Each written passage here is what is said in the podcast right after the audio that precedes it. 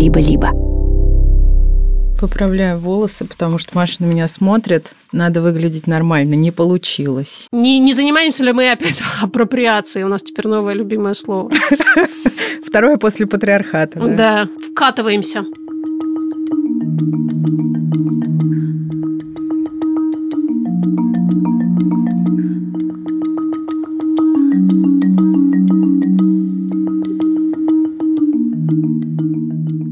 Всем привет! Здравствуйте, здравствуйте. Подкаст «Никакого правильно» студии «Либо-либо» снова с вами. Благословенный вторник настал.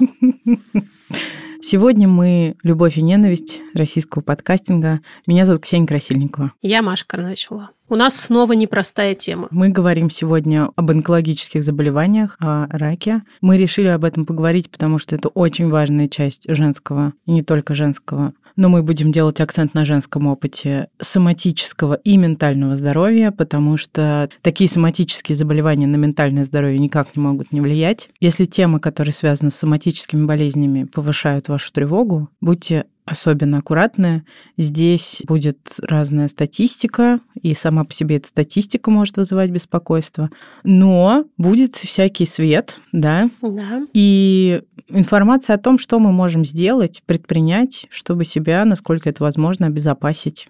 У нас у самих нет личного опыта онкологических заболеваний. Мы, тем не менее, хотим об этом поговорить, основываясь на том, в том числе, что нам говорит наука. А в середине эпизода к нам присоединится наша слушательница Женя, которая живет с раком молочной железы, успешно его лечит и согласилась нам о своем опыте рассказать. Итак, рак. Это слово само по себе ужасно пугающее по каким-то причинам рак пугает большинство из нас куда больше, чем, например, инфаркт и другие заболевания сердечно-сосудистой системы, которые в реальности уносят куда больше жизни ежегодно, чем, собственно, рак. И мне кажется, деменция, которая, если ты дожил до старости, равноценна онкологическим заболеваниям по рискам умереть, тоже сама по себе особого страха не вызывает. Во всяком случае, есть такое ощущение. И, вероятно, здесь работает то же самое когнитивное искажение, которое нас заставляет больше бояться авиакатастрофы, чем, например, автокатастрофы.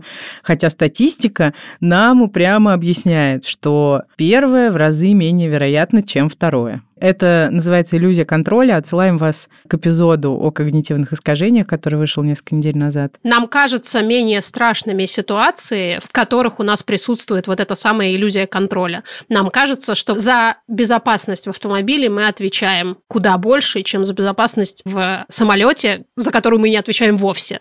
Но в реальности все устроено немножечко не так. И с раком то же самое. У нас есть инструменты для того, чтобы минимизировать риски. Но при этом это не панацея. Мы должны понимать, что наши возможности ограничены, и тут как-то, наверное, в этих страхах я как человек с пакетом, букетом и целым тазом хронических заболеваний могу сказать, что тут очень, наверное, важно искать баланс между верой в себя и свои силы и возможности и принятием некоторой неизбежности вот этого отсутствия контроля в жизни.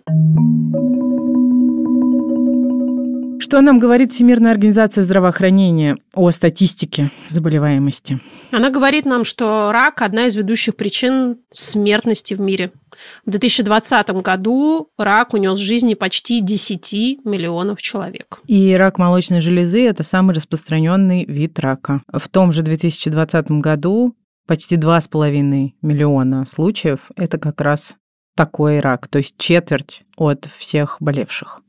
Но он же самый благоприятный по прогнозам выживаемости. Вот у меня есть совершенно иррациональный страх именно рака груди, и мне очень важно было узнать, что при ранних стадиях выявления рака молочной железы и при условии, что опухоль не дает метастазы в другие органы, выживаемость составляет 91% в течение следующих пяти лет, а в течение следующих 10 лет 84%. Что нам говорят исследования о том, как онкологические заболевания связаны с ментальным здоровьем? Тревожная достаточно штука для нас, которую мы выяснили при подготовке к этому эпизоду, существует прямая связь между наличием психиатрического диагноза и повышенными рисками заболеть раком. Тут связь двусторонняя. Получение диагноза ухудшает ментальное здоровье человека, И одновременно, если у человека уже был психиатрический диагноз, это повышает риски заболеть раком в будущем. Сначала поговорим про первую связь. Какие расстройства могут возникнуть на фоне онкологического диагноза? Депрессия, тревожные расстройства, посттравматическое стрессовое расстройство и даже нейрокогнитивные нарушения. И вот такие эмоциональные нарушения, как их называют исследователи,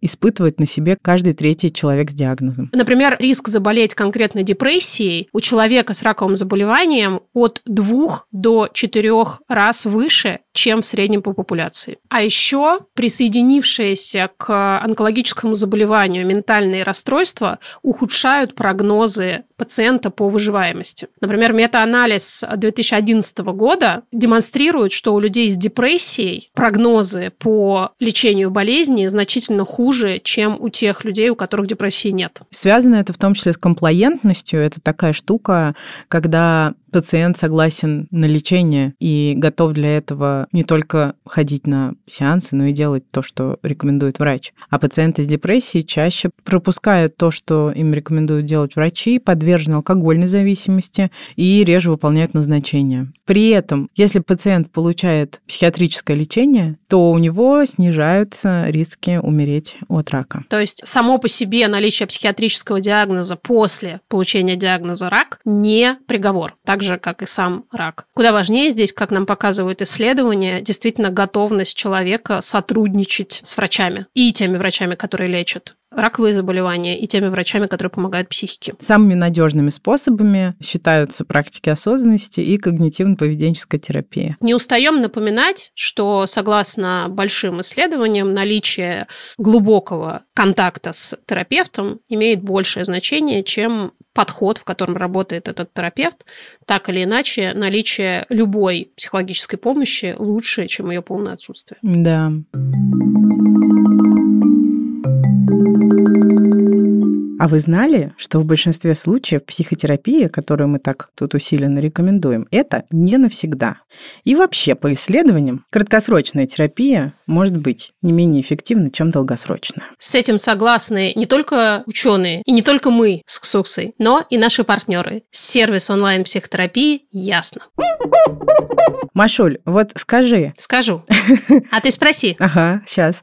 Ты свои соматические болезни обсуждаешь в терапии? Помогает ли тебе с ними терапия как-нибудь? Да только она, наверное, и помогает. Что еще мне может помогать? Я. Ну, ты, конечно, да. И терапия помогает говорить, вытаскивать из-под пыльного дивана, как я люблю это называть рассматривать, стряхивать эту самую пыль и пытаться понять, как с этим жить. Даже если с болезнью ничего нельзя сделать, даже если она хроническая, если ее не запихивать подальше, а периодически рассматривать и обсуждать, как с ней живется, жить становится чуть-чуть легче. Так это работает у меня. Я думаю, у многих работает так же, особенно у тех, кто ходит на психотерапию. И, кстати, на терапию можно прийти с конкретным запросом. Например, как мне сжиться со своими сложностями со здоровьем здоровьем. Иногда достаточно не очень большого количества сессий, чтобы найти для себя подходящий ответ. Например, 81% клиентов ясно, по их словам, чувствуют результат уже после пятой консультации. Это очень хороший вклад в свое выносименькое будущее. Ясно, это первый и самый крупный в России сервис видеоконсультаций с психологами. У Ясно есть приложения, они устроены таким образом, чтобы психотерапия была максимально эффективной, серьезной, даже на уровне приложений. И сервис существует аж с 2017 года. За эти шесть лет психологи Ясно провели больше полутора миллионов консультаций. У нас, конечно же, есть промокод «Никакого» капслоком и латиницей, который дает скидку 20% на первую консультацию в Ясно, и вводить этот промокод нужно при регистрации. Это важное упоминание. Обязательно пользуйтесь. Мы очень доверяем нашим партнерам из Ясно. Ссылка и все подробности в описании эпизода. И если говорить о том, как связаны между собой риски получить онкологическое заболевание и ментальное расстройство, то, как мы уже сказали, они связаны непосредственно, но есть некоторые общие причины. Так называемые медианные факторы. Это те факторы риска, которые у обеих болезней пересекаются. Совсем свежее метаисследование, оно вышло в феврале 2023 года, как раз анализирует эти медианные факторы, то есть разбирается в том, что же общего у депрессии и рака. А общего вот что. Зависимость, ментальные расстройства, как мы знаем, часто приводят к злоупотреблению алкоголем и к курению тоже. А это, в свою очередь, повышает риски некоторых видов рака. Набор веса, тоже связанный часто с ментальными расстройствами и их лечением. Еще есть такая штука, как воспалительная природа хронического стрессового ответа. Пока это теория, и ее называют потенциальным кросс-механизмом возникновения и депрессии, и образования раковых клеток. И здесь для меня очень интересное и вызывающее во мне много надежды направление в психиатрии и смежных науках, которое занимается, собственно, поиском способов уменьшать эти нейровоспалительные процессы, тем самым профилактировать и депрессию, об этом я знала, и еще и, как выясняется, раковые заболевания, об этом я не знала. Это пока тоже теория, но у нее, по всей видимости, хорошие научные перспективы. Она говорит нам о том, что антидепрессанты, помимо того, что они помогают нам захватывать серотонин, как мы знаем, они еще и, возможно, уменьшают воспалительные процессы в организме. И некоторые исследователи связывают снижение симптомов депрессии именно с этим. И помимо антидепрессантов нам может тут помочь банальный и задолбавший всех ЗОЖ, который предполагает так называемое чистое питание, физическую нагрузку и качественный сон.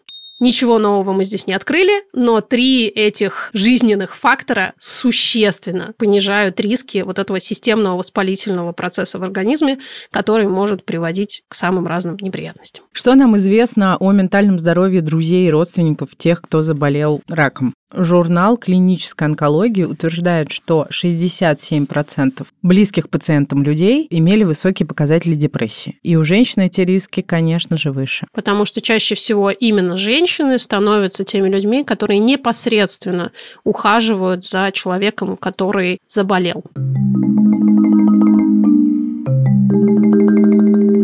А теперь к нам присоединяется Женя. Женя живет с раком молочной железы и успешно лечит его. Женя, привет. Привет, Маша, привет, Ксукса, привет, все слушатели. Меня зовут Женя, я живу в Санкт-Петербурге, сейчас мне 36 лет, и в прошлом году я узнала, что у меня рак груди. Узнала я об этом в собственной ванной, когда принимала душ. Обнаружила какой-то непонятный комок. Сначала я подумала, что, возможно, это ребро. И когда я попыталась э, на другой груди проверить ребра, выяснилось, что там такого ребра нет.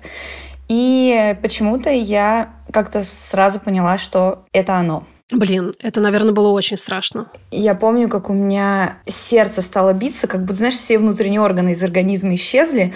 Вот такая пустота, и внутри колотится сердце. Вот, как раз тогда была э, муж у меня моряк, он уехал, Ох. Э, не мог вернуться из-за того, что самолеты не летают, ничего не летает, никого не поменять. Я так была э, в довольно сложном состоянии из-за в целом происходящего в стране. И плюс еще вот это. Это был прекрасно. Я сразу же пошла на УЗИ, я сразу же начала искать врачей.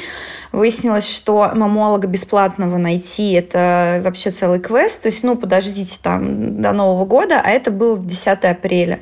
Я тогда стала спрашивать контакты платных, то, что нужно было подождать, и я пошла на УЗИ, на платное. И я пришла к специалистке, объяснила ей, почему я пришла, то есть я попросила конкретно проверить. Я говорю, я вот у себя нашла, пожалуйста, проверьте, это оно или не оно.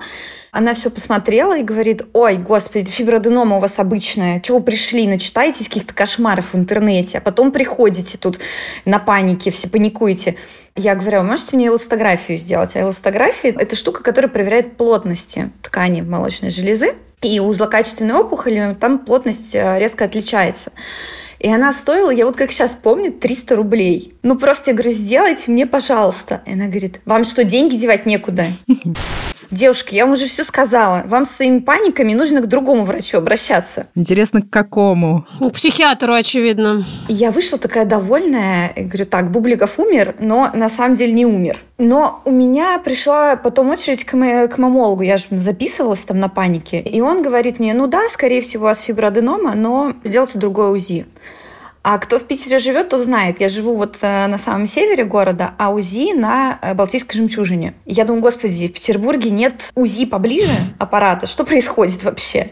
И я никуда не поехала, потому что у меня дочка, кошка, собака, у дочки тренировки, бассейн, у меня учеба. Ну, в общем, какой УЗИ, все же в порядке. И через несколько дней мне врач этот написал, мне кажется, я буду ему благодарна вообще всю жизнь, он написал мне, вы съездили на УЗИ? Он отправил меня на УЗИ в ЦАОП, это Центр амбулаторной онкологической помощи, в котором он работал.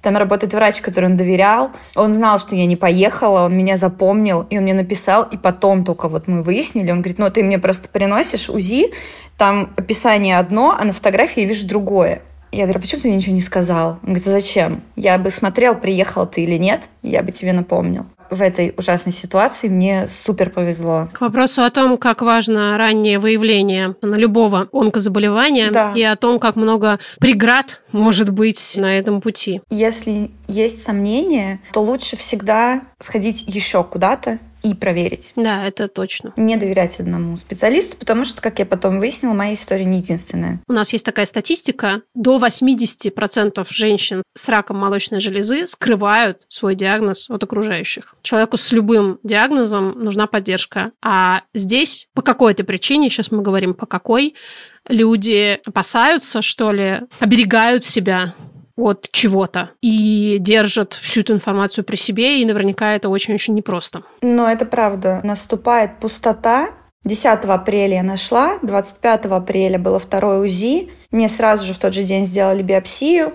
И я помню, как э, сижу в кабинете у врача, там в баночке стоит биоптат, там несколько кусочков ткани, они все лежат на дне, а я понимаю, что это плохой признак. И он меня спрашивает, у вас есть дети? Я говорю, да, у меня дочка. Второго планируете? И я как вот Верочка в служебном романе говорю, что прямо сейчас мне надо ответить. Ты хочешь детей? Но я не могу. До конца рабочего дня еще два часа, и Калугина здесь. Да. Я как-то думала, что у меня еще есть время с этим определиться. И он говорит, я спрашиваю, потому что там, если ты хочешь детей, нужно заморозить яйцеклетки, потому что химия может... И я помню прекрасно вот это свое, свое состояние, как я сижу, и вообще мира не существует, мы с ним плывем на каком-то облаке, и потом он мне расписал план, это как раз был перед майскими праздниками, когда у всех выходные. Он мне расписал, что завтра ты идешь, даешь вот это, послезавтра вот это, ты везешь стекла, я позвоню тебе, запишу тебя на КТ. То есть я каждый день была чем-то занята. Угу. У меня не было вот этого времени на то, чтобы сидеть и в пустоте рефлексировать. И я помню, он говорит, тебе все понятно? Я говорю, да. Ты запомнила? Я говорю, нет. Он говорит, хорошо, я тебе WhatsApp все, вышли еще раз. Я говорю, хорошо. Я разворачиваюсь выходить и понимаю, что сейчас я от этой жемчужины поеду обратно к себе на север. Мне нужно забрать дочку из детского сада, собрать на тренировку, отвезти на тренировку, погулять с собакой, забрать ее с тренировки, прийти с ней домой, помыть, накормить, там книжку почитать, спать, уложить. И у меня нет времени сесть и подумать о том, что, ребят, у меня походу рак. И я поворачиваюсь к нему и говорю, а можно вас обнять? И он такой в замешательстве просто стоит, и он говорит, ну ладно, можно. И я к нему подошла, просто в него уткнулась вот так, а он как-то вот ну, правда, как шел, стоит похлопать. Я говорю, нет, не так, ты можешь вот так по спине погладить.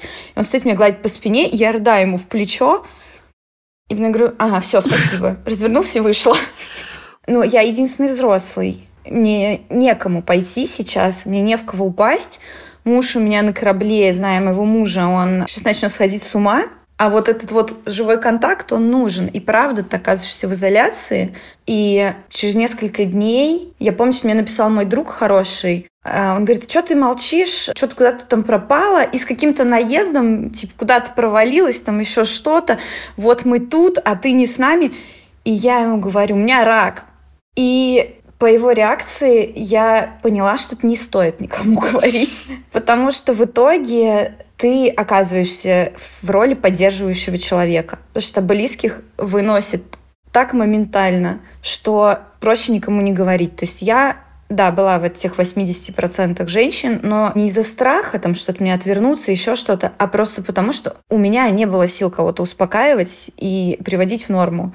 Мне нужно было как-то держаться самой. И моя подруга хорошая начала нести такую чушь, да все будет хорошо, да ты еще должна. Начала мне там перечислять какие-то мои мечты, там еще что-то. И я такая думаю, так, Катя, стоп, ты нервничаешь. Не надо ничего говорить. Я поняла, ты за меня очень переживаешь. Вот. И потом, через какое-то время, когда она тоже это переосмыслила, она мне позвонила, извинилась. Я говорю, все нормально, я поняла, что с тобой было. И правда, довольно долгое время было проще не говорить вообще. Мне очень понравилось, как ты перевернула вот эту вот ситуацию, даже не вернула обратно ей поддержку, как мне показалось, а сказала, я понимаю, что с тобой, и это действительно, наверное, может э, немножко больше дать людям, которые сталкиваются именно с такими новостями своих близких, представление о том, как можно себя вести. И, конечно, история про врача, я как-то от нее очень тепло и классно. Вот эти две истории про врача и про подругу, они для меня говорят о том, что ты человек, который удивительно четко понимает, какая поддержка ему нужна. Да. Ты даже объяснила врачу, как именно тебя нужно погладить по спине. Я психотерапевт, у меня профдеформация. Сейчас мы поговорим немножко о реакции на онкологические заболевания и на онкологических пациентов со стороны общества и о том, какой может быть поддержка или противоположность поддержки в ситуации, когда человек заболел. Какие мы знаем, это, наверное, не исчерпывающий список, но несколько проектов в России, посвященных поддержке онкобольных. Во-первых, все, что сделал онколог Илья Фоминцев, а именно фонд «Не напрасно». И, в частности, портал «Просто спросить» — это такая справочная служба для людей с онкологическими заболеваниями, где собрано очень много информации и описано множество маршрутов, куда можно двигаться от той или иной точки, в которой ты себя обнаружил. Дальше. Медиа для онкопациентов, их близких и всех, кто находится в группе риска развития рака, оно называется «За руку». там есть разная просветительская информация тоже. Проект «Ясное утро» — это бесплатная психологическая поддержка и для людей с онкозаболеванием, и для их родственников. И, наконец, проект, который называется «Химия была, но мы расстались». Это всероссийский проект по поддержке людей с онкологическими заболеваниями, который использует так называемую фототерапию как форму психологической поддержки. Проект проводит профессиональные фотосессии для людей с онкодиагнозами. Информация о том, что твой близкий человек сталкивается с э, каким-то жизнеугрожающим состоянием, а рак воспринимается, безусловно, как жизнеугрожающее состояние, может вынести тебя просто вообще. Абсолютно. За пределы вообще какого-либо понимания, где ты, что ты, не говоря уже о том, какая вот этому человеку требуется поддержка. То есть ты действительно ощущаешь себя часто в этот момент абсолютно, я не знаю, бессильным, маленьким. У меня, кстати, это работает по-другому. Я чаще чаще всего в таких ситуациях собираюсь, превращаюсь в комок взрослого человека, который моментально начинает решать существующие проблемы. Но чтобы не чувствовать происходящего, нужно забивать это действием. Да. У всех реакции будут на это разные. Тут, наверное, нельзя дать какой-то универсальный совет. Слушать себя. Единственное, что можно делать. Всегда можно пойти к психотерапевту, который обучен выдерживанию чужих сложных ситуаций. Чему меня научил рак, это тому, что в одиночку не выплыть вообще никак. Нужно найти своих обязательно. Я думаю, еще здорово, что такой врач попался, который отнесся к тебе. Руслан, если ты слушаешь этот подкаст, привет тебе и спасибо тебе за все-все-все. Руслан, реально спасибо вам. Для меня это звучит как какая-то такая взрослая очень забота. Мы сейчас хотели перечислить причины, которые мы пособирали в общественном пространстве. Это не какое-то исследование или одна конкретная статья, это скорее сборник самого разного человеческого опыта. Почему люди скрывают свой диагноз? Во-первых, существует до сих пор, это удивительно, огромная стигма вокруг онкозаболеваний. Это так. Можно сформулировать ее коротко «болеть раком стыдно». Я очень много слышала и меня это вызывало невероятное количество злости, советов про то, что рак возникает от э, непрожитых обид. Очиститесь, Женя, простите всех, все пройдет. Поэтому скажу, что болеть раком не стыдно, болеть ничем вообще не стыдно, ни раком, ни депрессией, ни чем угодно еще. Да, мы очень солидаризируемся. Следующая причина – это нежелание получать ту самую поддержку, которая не поддерживает. Неуместное сочувствие, гиперопека и советы, советики. Да. Чем полечить, как дальше жить, какие существуют альтернативные медицинские методы, квазимедицинские. Кому пойти помолиться, да, и э, какой водички попить и так далее, и так далее. Следующий пункт не связан напрямую с реакцией социума, но тем не менее, вот как Женя говорила, рассказывая свою историю, это неопределенность, некоторая пустота внутри, когда ты сам сталкиваешься с этим диагнозом. Возможно, это даже неприятие диагноза, отрицание. Каждому человеку требуется время, чтобы уложить эти гигантские новости внутри себя, и у всех этот временной промежуток может быть разный, но так или иначе, как будто бы он обязательно нужен, прежде чем ты откроешься каким-то людям извне. И еще есть, я бы сказала, разновидность рака, потому что если у тебя рак головного мозга, кишечника, чего угодно, это одно дело, но если у тебя рак груди или яичников, или шейки матки, то ой-ой-ой-ой, как же ты теперь будешь жить? А грудь как теперь будет выглядеть? А детей ты не сможешь больше родить, да? Угу. А муж что, как? А, а пластику-то будешь делать? Это реально было бы смешно, если бы я не видела огромное количество женщин, которые говорят о том, что, господи, ну почему грудь, ну почему не что-нибудь другое? Mm-hmm. И вопрос, а как муж отреагировал? Я не представляю себе, что там больных каким-то раком легких, ну что, а как муж-то? Да, мы снова привет нашему патриархату, потому что женские виды вообще любых заболеваний по-прежнему значительно более стигматизированы, чем общечеловеческие или мужские. Да, потому что если у тебя возникает опухоль каких-то женских органов, то это автоматически добавляет очень небольшой э, шлепок в общую тяжесть происходящего, потому что что же ты теперь за женщина? А как же ты будешь жить без шейки матки? Угу. Ну, дальше существует, оказывается, до сих пор миф, что рак заразен. Признаемся честно, для нас это был шок. У меня нет слов, на самом деле. Это прекрасно ощущается. Химия у меня выпала на прошлое лето, и летом я ходила лысая, ну, и в шапке. И э, несколько раз со мной такое было, что люди отсаживались, когда я садилась к ним, причем не потому, что им нужно было выйти там на следующей остановке, еще что-то. Я видела, человек отсаживался и ехал дальше. Он просто не хотел сидеть со мной. Он мог пересесть кому-то другому, и мне просто хотелось сказать, алло, я не заразная, с тобой ничего не случится, если ты сидишь на соседнем сиденье. Не знаю, мы едим варенье с тобой из одной банки, с тобой тоже ничего не произойдет.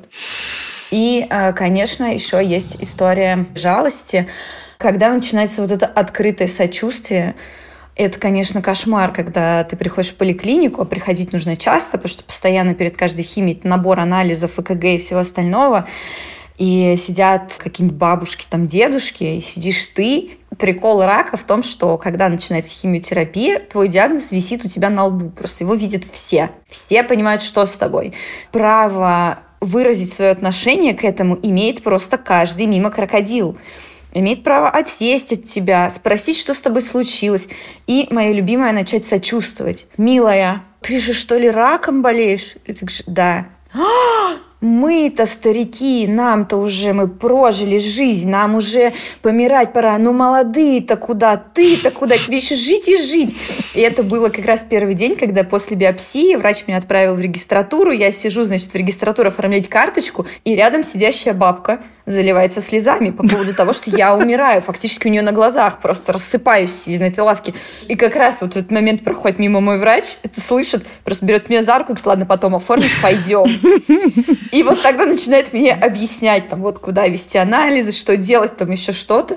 И потом я думала, что это как-то все останется позади, но нет. Вчера я была на реабилитации в бассейне, первое занятие записывалась перед Новым годом, подошла моя очередь к маю месяцу, и мы, значит, у нас там место сбора, мы собираемся в центральном холле в Алмазово, подходят еще женщины, и одна мне смотрит меня подозрительно и говорит, девушка, а вы на реабилитацию тоже? Я говорю, да. У вас что ли рак? Я говорю, да. Ой, не подумала бы. так вы выглядите хорошо. То есть ты одновременно виновата и в том, что ты слишком хорошо выглядишь для раковой больной, и в том, что ты такая молодая, но все-таки заболела. Но, к счастью, за меня вступилась другая женщина, которая сказала, нет, ну посмотрите, это же вот эти кудряшки, я вот их из толпы узнаю. У меня тоже после химии такие выросли. Да не так уж она и хорошо выглядит. Короче, мы сделали из этого вывод, что в молодости раком болеть не надо. И раком груди особенно. Да, а если идешь на реабилитацию, позаботься о том, чтобы выглядеть достаточно плохо. Но после бассейна, когда я вылезла мокрая, мне кажется, я выглядела достаточно несчастно. Заканчивая э, наш великолепный список, скажем, что есть еще один миф о том, что рак – это приговор, и с этим часто, кстати, связано вот это вот неуемное сочувствие от окружающих, да, потому что тебя сразу хоронят. Поэтому ты не говоришь друзьям. Да, и, соответственно, это, конечно же, не добавляет сил для борьбы и возможности как-то с этим справляться самостоятельно. Я говорила периодически эм, одному другу, что не спеши ты нас хоронить, а у нас еще здесь дела.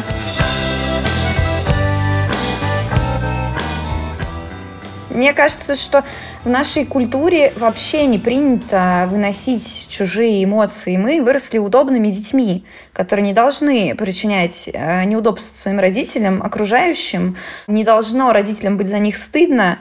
Когда мы растем, мы должны приносить из школы там пятерки, поступить в институт, устроиться на хорошую работу, выйти замуж за приличного мальчика, э, рожать э, приличных воспитанных детей – и в этом нет места каким-то страданиям, боли, метаниям, болезням, слезам и сомнениям. Потому что окружающим с этим вообще-то очень некомфортно. Это абсолютно так.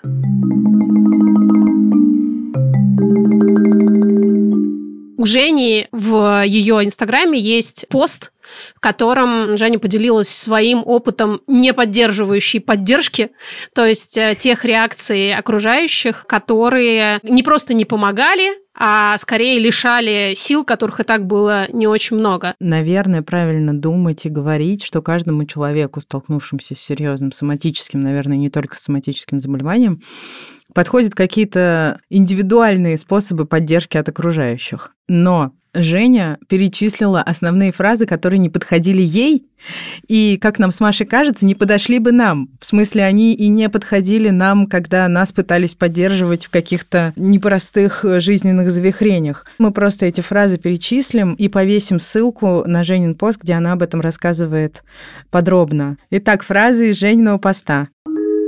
Первая. Королева, царица, все будет хорошо. Фраза «я тебя понимаю». Не понимаешь. Ты будешь меня понимать, когда ты окажешься мной.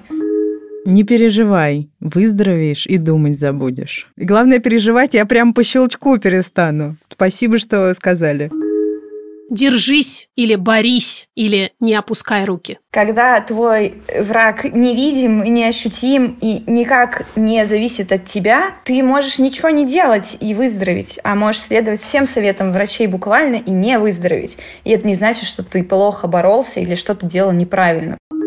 Следующее, думай о хорошем, настраивайся на лучшее. Просто не грусти. Это тоже наше любимое. Но потому что рак возникает от непрожитых обид и от накопленного стресса, от злости какой-то.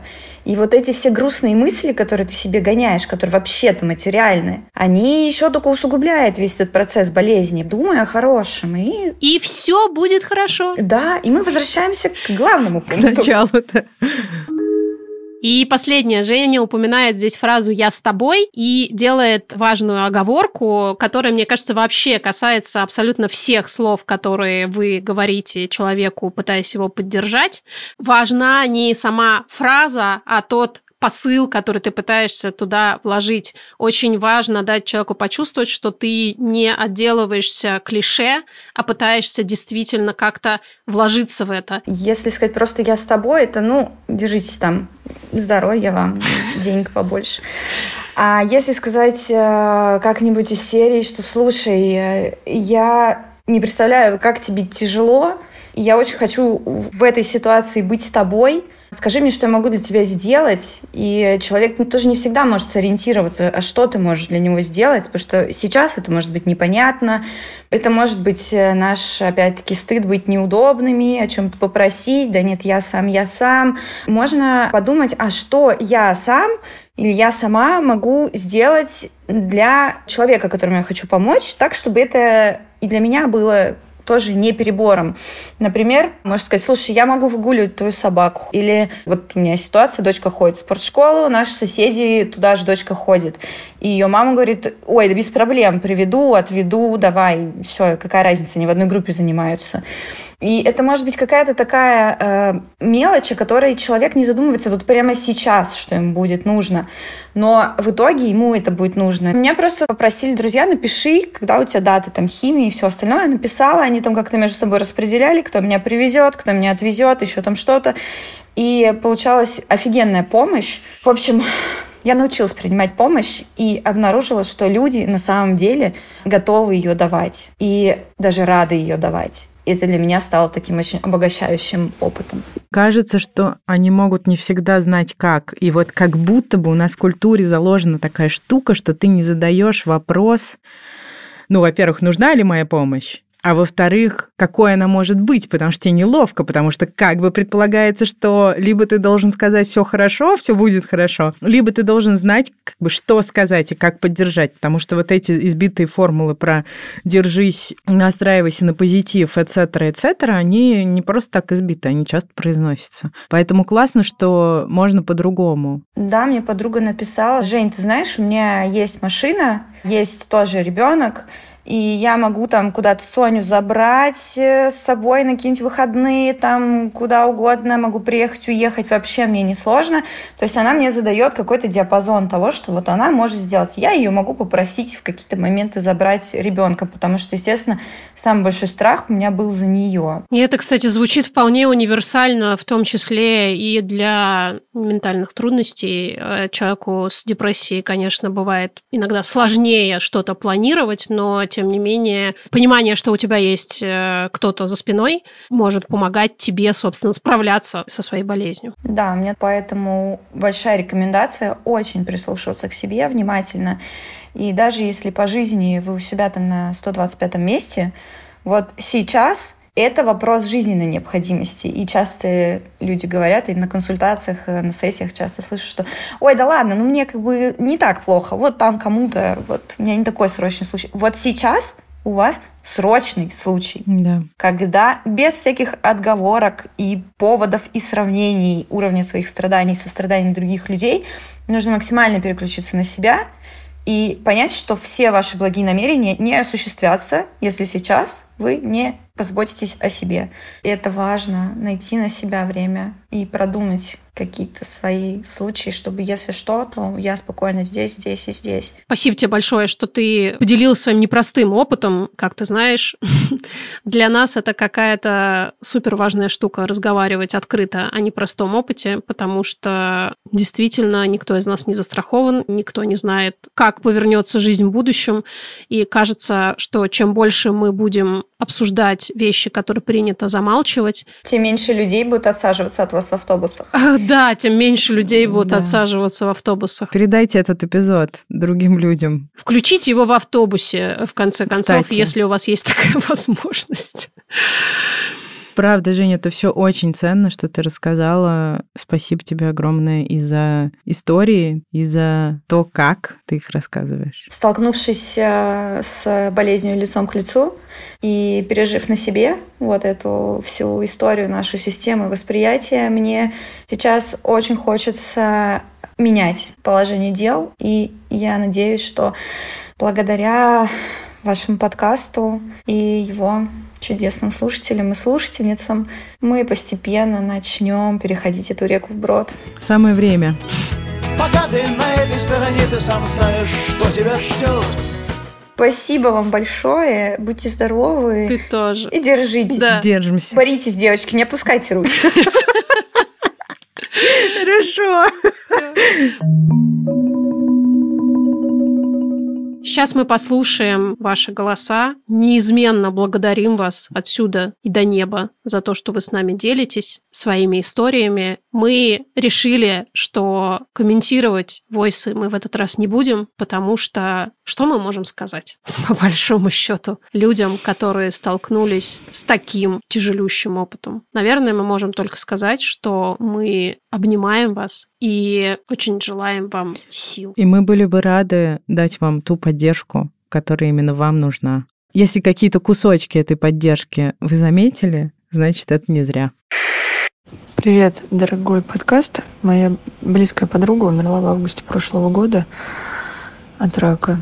Повлияло очень сильно. Я пересмотрела все свои отношения, когда я увидела уже в финале все ее болезни, ее, я поняла, что если я не пересмотрю всю свою жизнь, следующее буду я. У нее осталось трое маленьких детей. Муж ушел от нее, как только узнал, что у нее онкология. Я в этот момент приняла решение обратиться в психотерапию и пересмотреть всю свою жизнь и прекратить быть хорошей для всех, а стать наконец-то хорошей для себя. Привет, любимый подкаст. Я был рядом и поддерживал свою маму в борьбе от химиотерапии и операций до паллиативного лечения дома. Это отнимало много сил, которые нужно было восполнять. Для меня это были физические нагрузки и любое время, проведенное наедине с собой без мысли о ситуации. Очень нужен просвет, какая-то безмятежная жизнь. Для меня это была музыка, или спокойное питье кофе. Это, конечно, было недостаточно. Из равновесия сильно выбивало непонимание тяжести ситуации окружающими и невозможности найти силы, чтобы объяснить, что происходит. Позже накопленное напряжение вылилось в депрессию, панические атаки и злоупотребление алкоголем, с которыми удалось справиться спустя только 5-6 лет. Привет, любимый подкаст. Ровно 4 года назад мне поставили диагноз рак молочной железы. Мне было тогда 34 года, и я год как переехала в другую страну, где у меня никого не было, кроме мужа. Это был очень тяжелый опыт, не только во время лечения, которое проезжает по тебе бетонным катком с химией, с облучением, операцией и так далее, но и после лечения это оказалось не намного легче, когда нужно заново пересобирать свою жизнь уже в новых обстоятельствах, когда сталкиваешься с проблемами с ментальным здоровьем, в частности с депрессией, когда остаются проблемы с физическим здоровьем, то есть ты очень сильно стареешь после химии, не только снаружи, но и внутри. А также вопросы фертильности тоже очень тяжело переносятся после болезни. Спасибо большое, что были с нами. Если вы дослушали до этого момента, значит, вы справились со всеми непростыми чувствами, которые могли возникать во время этого эпизода.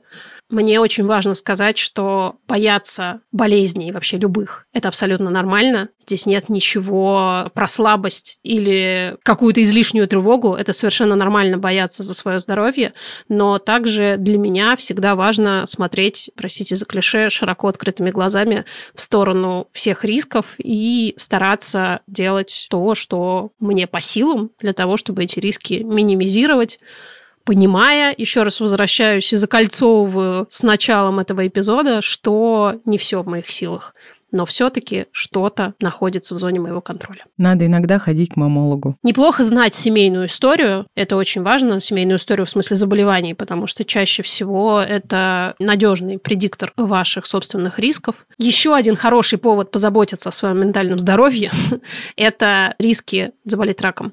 Потому что мы понимаем, что если мы лечим наши ментальные расстройства, то мы снижаем эти самые риски. Профилактировать ментальное здоровье, не лечить уже развившиеся развившееся расстройство, тоже классная идея. Мы здесь будем в следующий вторник. С нами этот подкаст делают Юра Шустицкий, звукорежиссер, Лилия Чеснова, продюсерка, и Наташа Полякова, дизайнерка и художница. Спасибо вам всем. Мы вас обнимаем. Пока-пока. Пока-пока.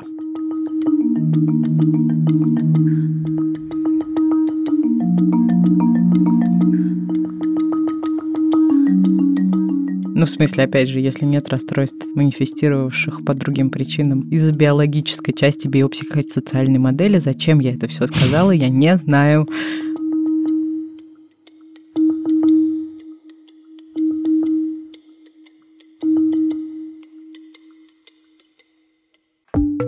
Друзья, у Либо-Либо есть подписка, но, возможно, вы не знаете, что первые две недели и только в Apple подкастах можно совершенно бесплатно слушать бонусные эпизоды ваших любимых подкастов и подкаст-студия со всеми секретами о нашей работе. Если Apple подкасты вам не подходят, приходите в закрытый телеграм-канал «Либо-либо», там тоже все это есть. Ссылки в описании. И помните, что подписка – это лучший способ нас поддержать. Спасибо.